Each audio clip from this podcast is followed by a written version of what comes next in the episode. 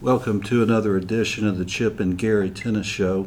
Uh, you know, one of the things that I've noticed playing, I guess I'm in my 58th year playing, and uh, one of the things about tennis is that I still have a great passion for it. And so I really appreciate when I see that passion in other tennis players. Um, and uh, the thing about tennis also is it cuts across every cultural line, it seems like. You know, it doesn't matter if you're black, you're white, you're poor or rich. Once you get on the tennis court, it's a great equalizer. Because um, I've played some of the richest people in the world in tennis, and I've played people that couldn't rub two cents together. And, and there's just a common bond that tennis players have.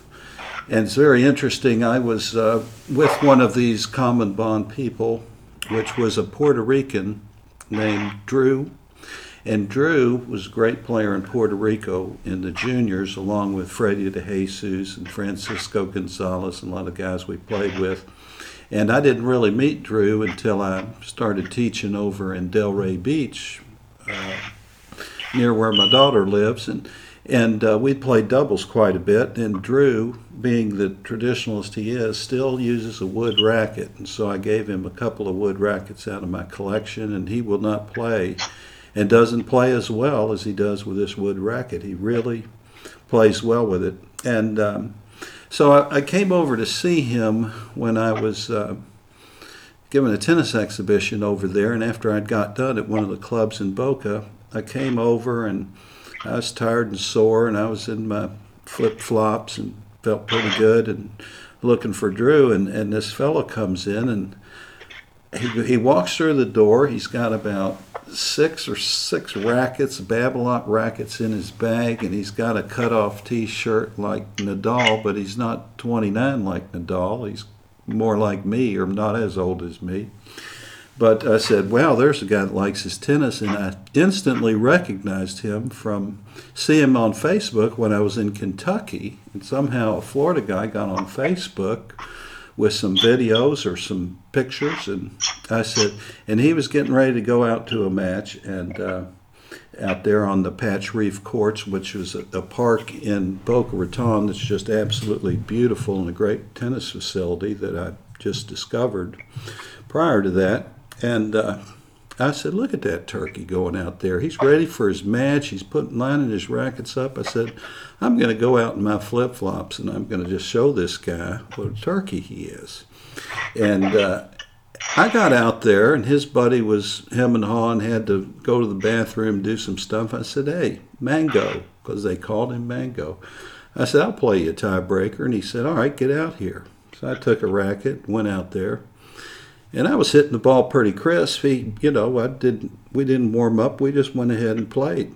And uh, boy, I tell you what, I missed every shot by about two, two, three, four inches. Everything felt good, but was just a little bit off.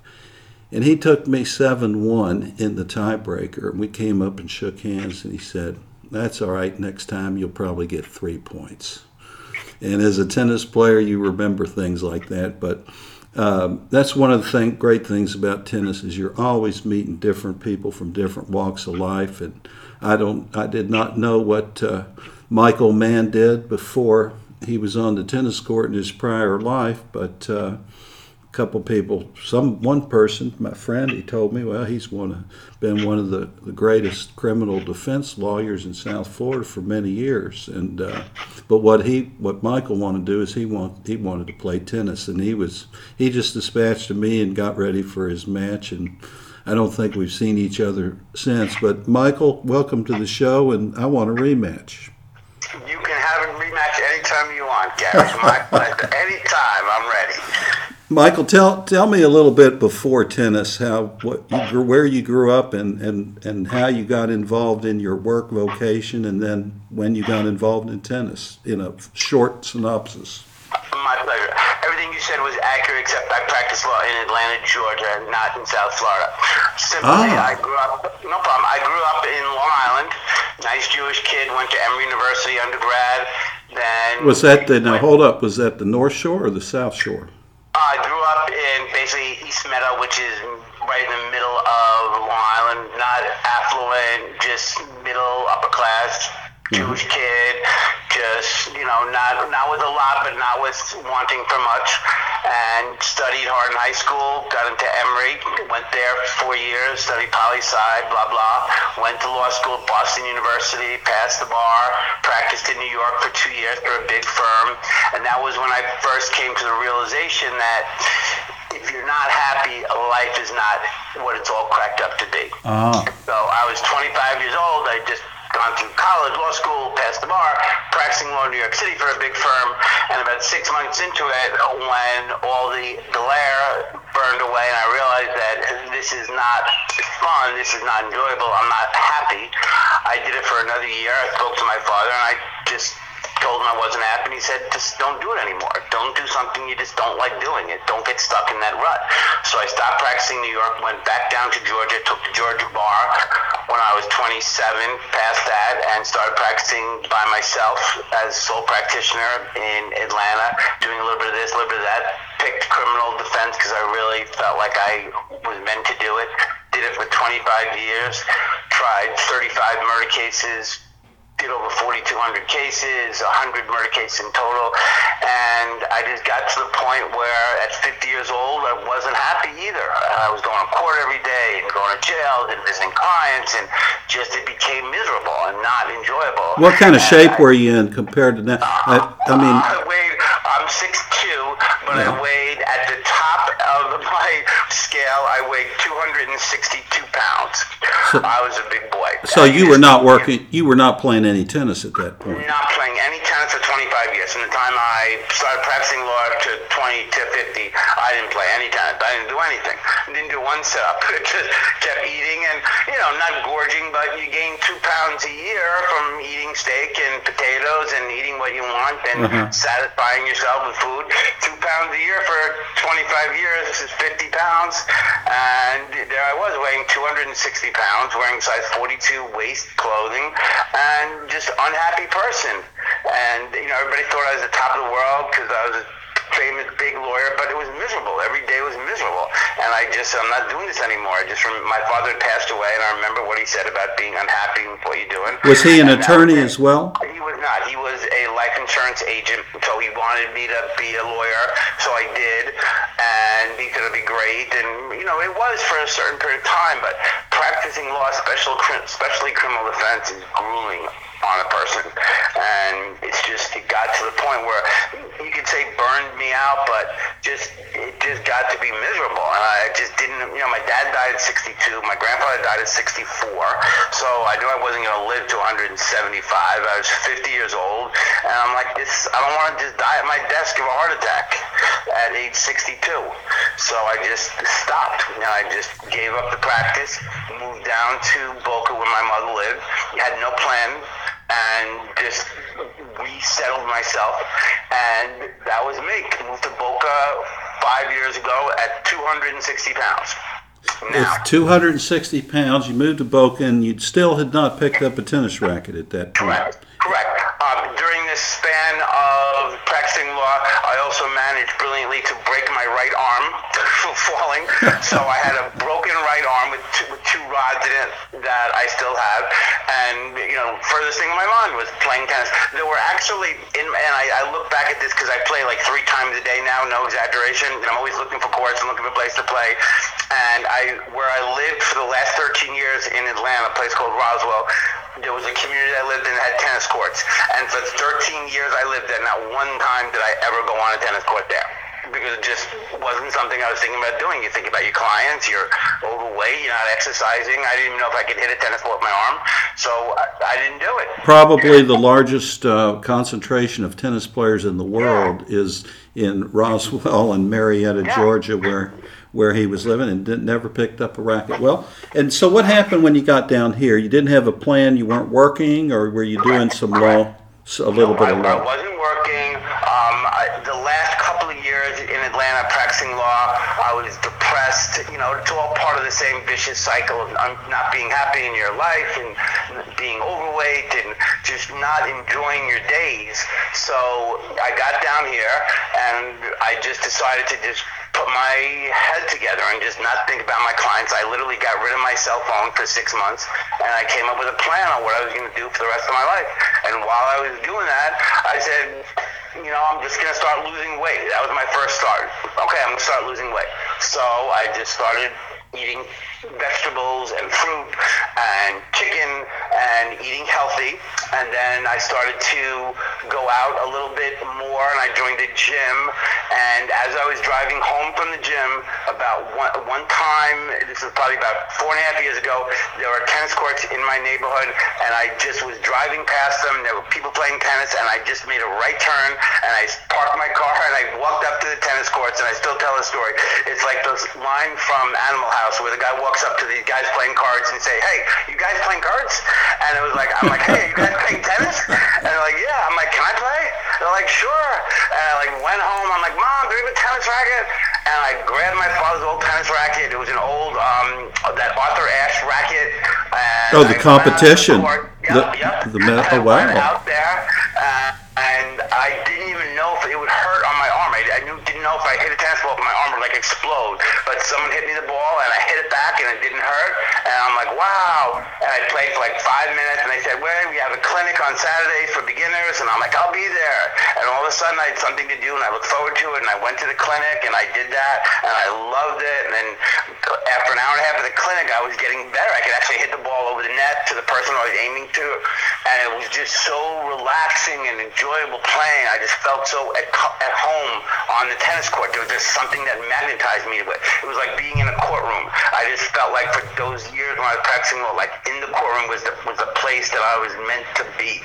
And now when I was on the tennis court, I just felt happy. The sun was out and the palm trees were out, and it was just you and the ball and your opponent, and just I felt so good. And I just came home feeling so good and looking forward to the next clinic. And I just played. And then about two months after that, I started to go to Patch Reef and hit balls up against the wall. And that's where I really started to lose weight. I was hitting balls up against the wall with my headphones on middle of July, 97 degrees, and I would just go out there and hit balls up against the wall. And tennis is just one of those sports where if you hit your 500th ball, you're obviously going to hit it better your 5,000th ball than your 50,000th ball. And I just figured it out how to hit a good ball, a good backhand, a good forehand. I just figured it out and paid attention to it. And then started watching videos and watching players play and just fell in love with it. And I played my first competitive, if you want to call it 3 0 match at Patch Reef in their little intermediate ladder. And I learned how to serve, and I just loved playing. And I played in their 3 0 ladder, and the second time out, I won it. And I just won it by running around and chasing after balls and hitting over the net and not really knowing what I'm doing. And then I started taking lessons with different pros here in Boca and just fell in love with the sport. You know, And that's. now- Go ahead. And now here I am, number four in the state in the four O's. Wow, you know that that just goes to show you something. Uh, you can you can hear the passion in this man's voice when he talks about tennis, and uh, and and just how uplifting it is. I mean, there was a study that just came out that said that tennis players live longer than any other sport. People that play tennis. Seven And- years. and I, you know, it, it, it astounds me because I'm not in the gym every day and working out, but it doesn't matter, if, you know, if I haven't played tennis for a week, two weeks, and I go out and play three sets of doubles like I did in the last week twice, I'm not tired at the end of those three sets stamina wise my legs will feel it some but but stamina wise the fact that I've played tennis for all those years uh, it, it gives you it, it just gives you an edge up on health and I don't take any meds and, and I, I attribute a lot of that to just never stopping playing tennis. You know there's so many good tennis players when they were young, and we all grew up very young and played tennis for a long time. And when there wasn't enough money, if you weren't going to be in the top 10 in the world to, to go on and find other things to do, we did that. And I remember um, uh, people that watched me in housing and stuff said, you know, that had jobs or they were lawyers and doctors, and it really appealed to us, you know, because we said, wow, those people are making some money.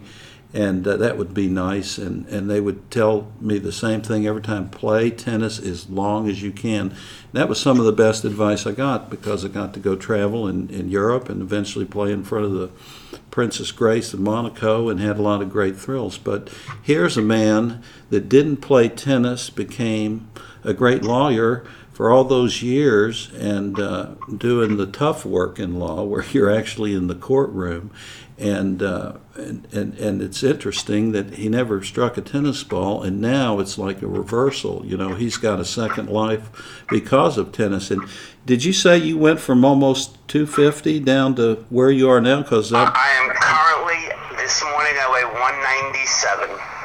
I lost about 35 pounds the first year and a half, and then I lost about five or 10 pounds a year um, since then. Now I stay at like 197 to 200, and I eat healthy. When you start playing sports, especially tennis, you want to be in shape. So you after you play two hours of tennis, sweating, you don't want to go have a cheeseburger. You want to reward yourself, and your body requires nutrients. So you want to eat salads and eat healthy and stay thin and stay in good shape. It's a cycle that's the opposite of a vicious cycle. It's a great cycle.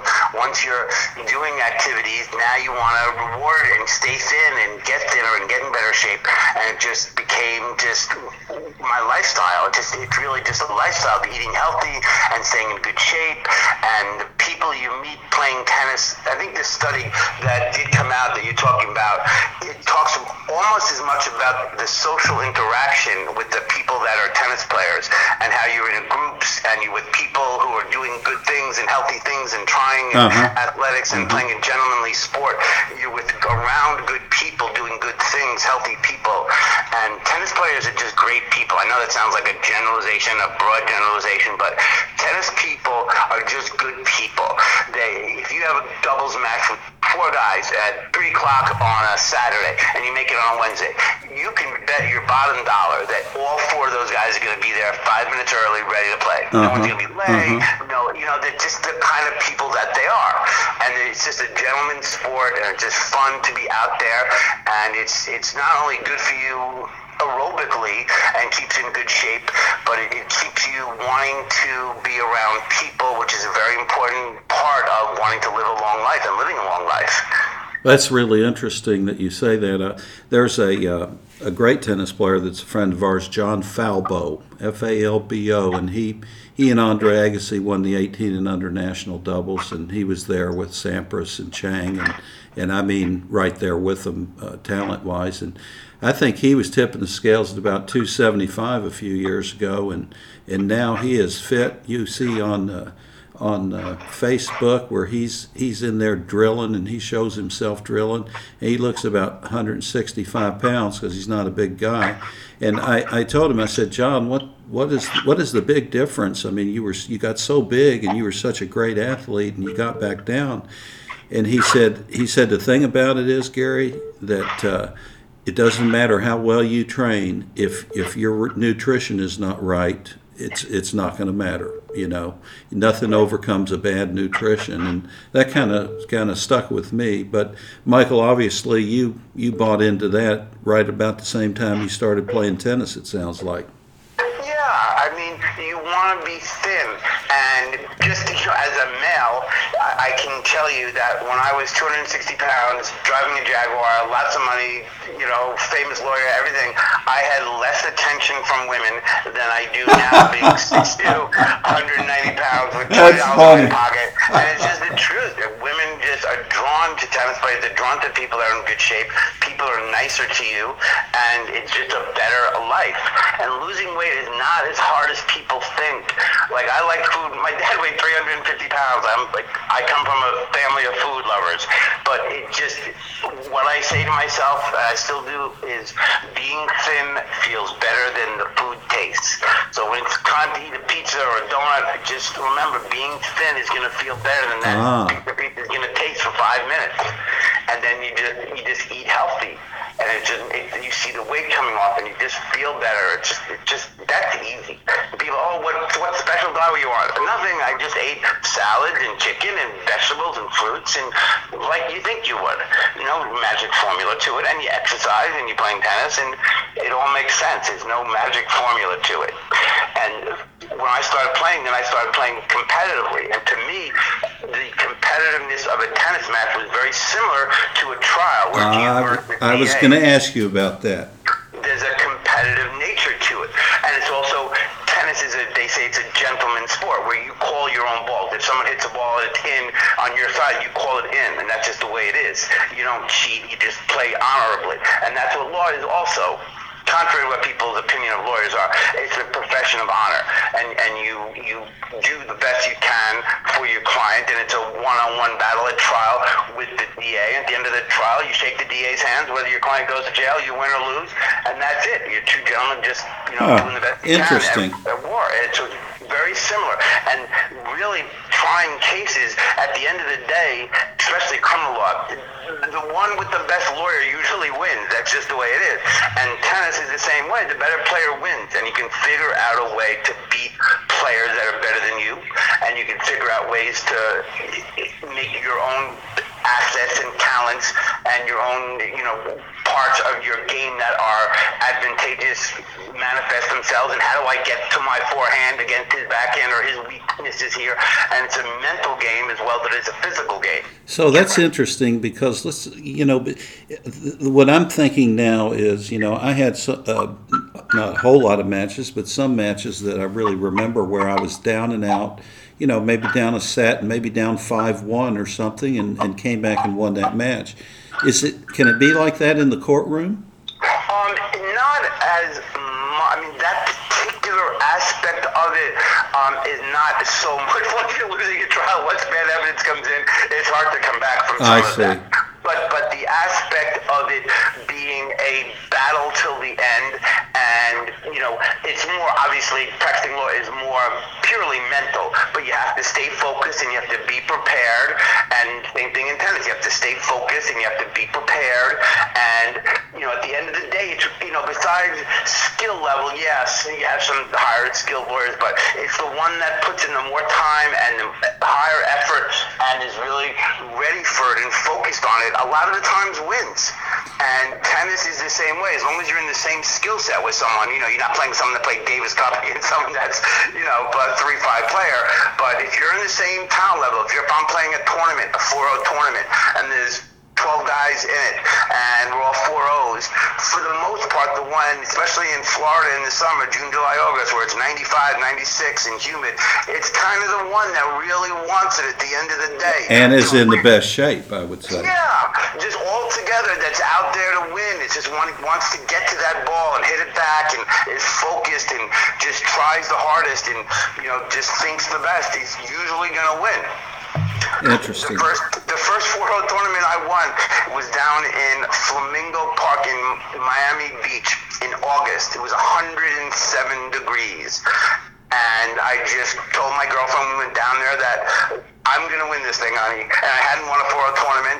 And I went through the whole draw and I kept just winning and winning and winning. And I finally went to the finals and I played this kid, 27 year old kid from Brazil. And I just wanted it more than him and I just beat him seven five six four, and I, I won it. And I was just like that trophy, that 4-0 trophy, to me was more valuable, uh, literally, than any Jaguar I bought. Or What about winning a big? watch, What about know. what about getting the guy off? What did it give you as much of a thrill as one of your biggest victories, or is that's real life there where you're getting it- somebody off the murder? Real life, um, practicing law, criminal defense, murder cases where you have some 18-year-old kid's life on the line. It's it's much more Right. emotionally grueling. You go home from a loss, your client goes to jail for life and sits in a cement box for life. Oh. That's that sticks with you a lot longer than you know a loss in a tennis match. You go home and you're okay. Nadal lost the other day. He's fine. He's practicing in Barcelona today. He's not didn't hang himself. You know, it, losing in a criminal case where your client goes to jail for 20, 40 years, it takes a toll on you. And then you go home and say, I should have done this, I should have done that, and it's very, very hard. It's it's very, very hard. And winning is is great, but it's not the same because it's not you like it, know, it's hitting that shot. Like, yeah. yeah, it just you win a criminal trial, if client gets found not guilty, you feel great and stuff, but know it is what it is. It's your job to do it. Yeah. Whereas a tennis match, you can easily give up, and nobody, you know, and nobody cares, but you care. You right, know. right, right. Well, that's interesting. What so what so so Michael, you're you're playing about every chance you get in a tournament, aren't you? I mean, within reason. Um, tournaments, I play probably two times a month. They're grueling. they are grueling. Tournaments are grueling. you you know, from when the draw comes out Thursday to your first match Saturday morning, plus with the rain, you're there all day and uh-huh. four matches. You know, I'm 54 years old, so I can't play them every weekend. It's just too much. So I play two two tournaments a week, a month, something like that. But I play tennis every day. I see. If not tw- twice every day. And and and what do you what's what other than the benefits that you've told me? Uh, get a little bit about the social interaction for people that aren't out there playing in the leagues and the, and just the pickup matches. What's the the first thing? The first thing I can say, and it's it's so simplistic, but it's so realistic, is that today I played a match with my friend Keon. He called, texted me this morning. What are you doing, Mango? Nothing. Let's play. I met him at his place and we played from 12, 15 to 2.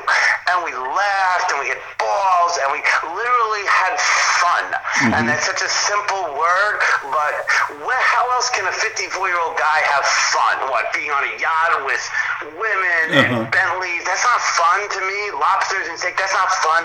But we had fun like we were 12 year old kids, you know, having playing basketball in the backyard, like legitimate fun where we're happy and laughing and getting exercise. It just provides so much enjoyment to me. It's so fun just hitting the ball and figuring out a way and making a great shot and, you know, just being out there and the beautiful sky and the sun's in your face. Like, there's nothing better, there's nothing I would rather have done this morning. Literally, if I had $18 billion, I would have been doing the same exact thing as I did today, playing with my friend. And just being out there and just phones are away. You leave your phone in your car and you're just interacting with your friend and talking and being a human being and a person again, which is so hard to find in, in society today. Everybody's always on their phone doing this and that, but you just uh-huh. get to interact and just like you and I became friends on the tennis court. Uh-huh. Just talk to people and like you know just see how they are as a person on the court and that's usually a good indication of how they are in real life. And just being out there and just you know driving to play and play even though it meant nothing it was a fun match I was actually looking forward to it. You know and just being out with my friend and seeing him hitting the balls and working on my serve and hitting backhands I was actually looking forward to it and you can't find that in life anymore It just I don't know what else I could be doing that I would have gone to there saying, "Oh, I'm really looking forward to this. This is something going to be really fun for me." And it's I have found the thing that really makes it fun, and it was like that trying cases, like, but unfortunately, up until the trial, it's miserable. Going to court for calendar calls and going to meet with your client, and you know, sitting there in motions hearings, and by the time you're trying the case, it's fun. It's great. Before you do your closing argument, that's great. That was enjoyable. You know, you get your heart pumping and everything's exciting. But I get that every day when I play. Yeah, yeah, that's that's really interesting. And then you know, on top of that, you've got to think of the the physiological reaction that's going on in your brain and those bonding sites in your brain that are being stimulated with serotonin, dopamine, and all of that. Endorphins, and, absolutely. Yeah, the endorphins start going crazy, and that's what you, you know. I can't get that from running. If I ran, you know, it's it's just not the same because tennis is different every point that you play. And by the way, Mango, I will be coming back there for a little tiebreaker action.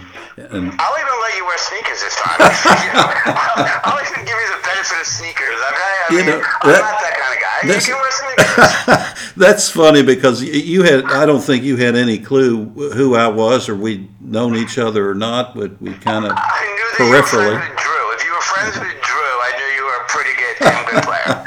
Okay? I could, I could tell. I can tell anybody that wants to get on the court with me, six foot two me, okay, looks like Nadal, and it wants to get on the court with me in sandals. I figured you had something up your sleeve. That's funny. Well, and I guess you're getting back on the court today. today but what's your what's what's your strategy for the rest of the year and, and your tennis? Let's see, you're 54, so you're going to be eligible for the age group. Uh, 50. When do you turn 55 this year?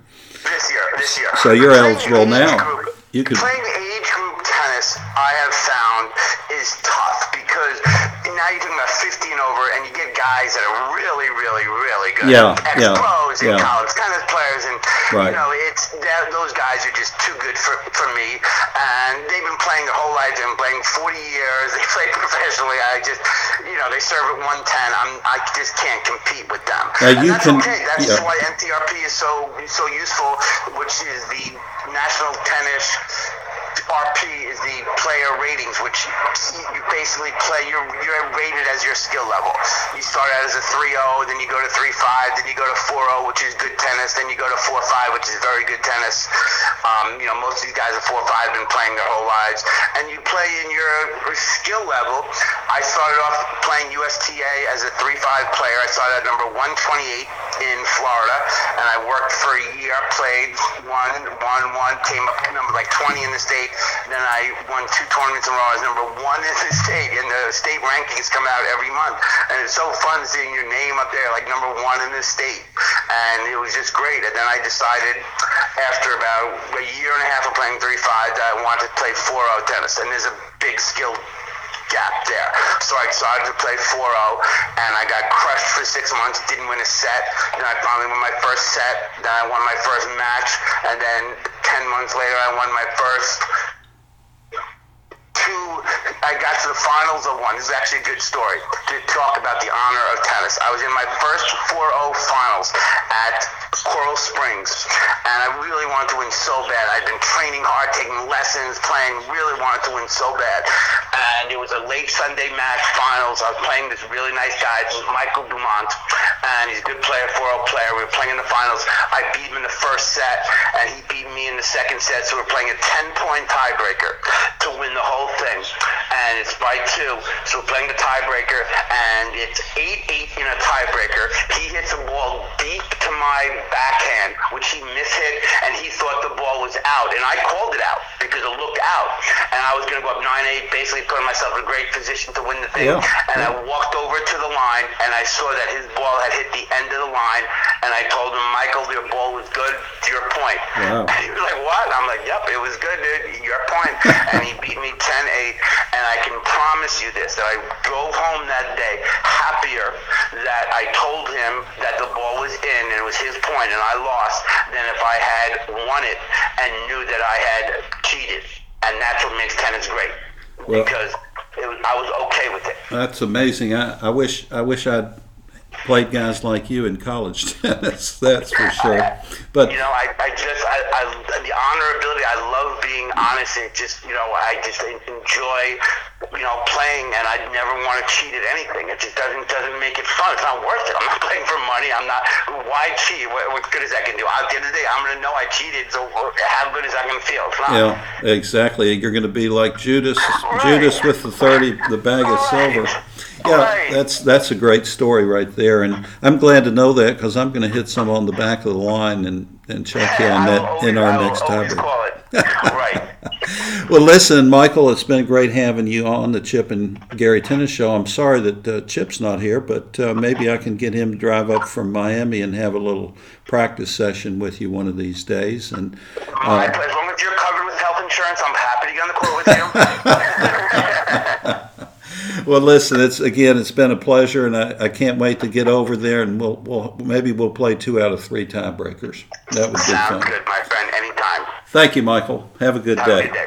Bye.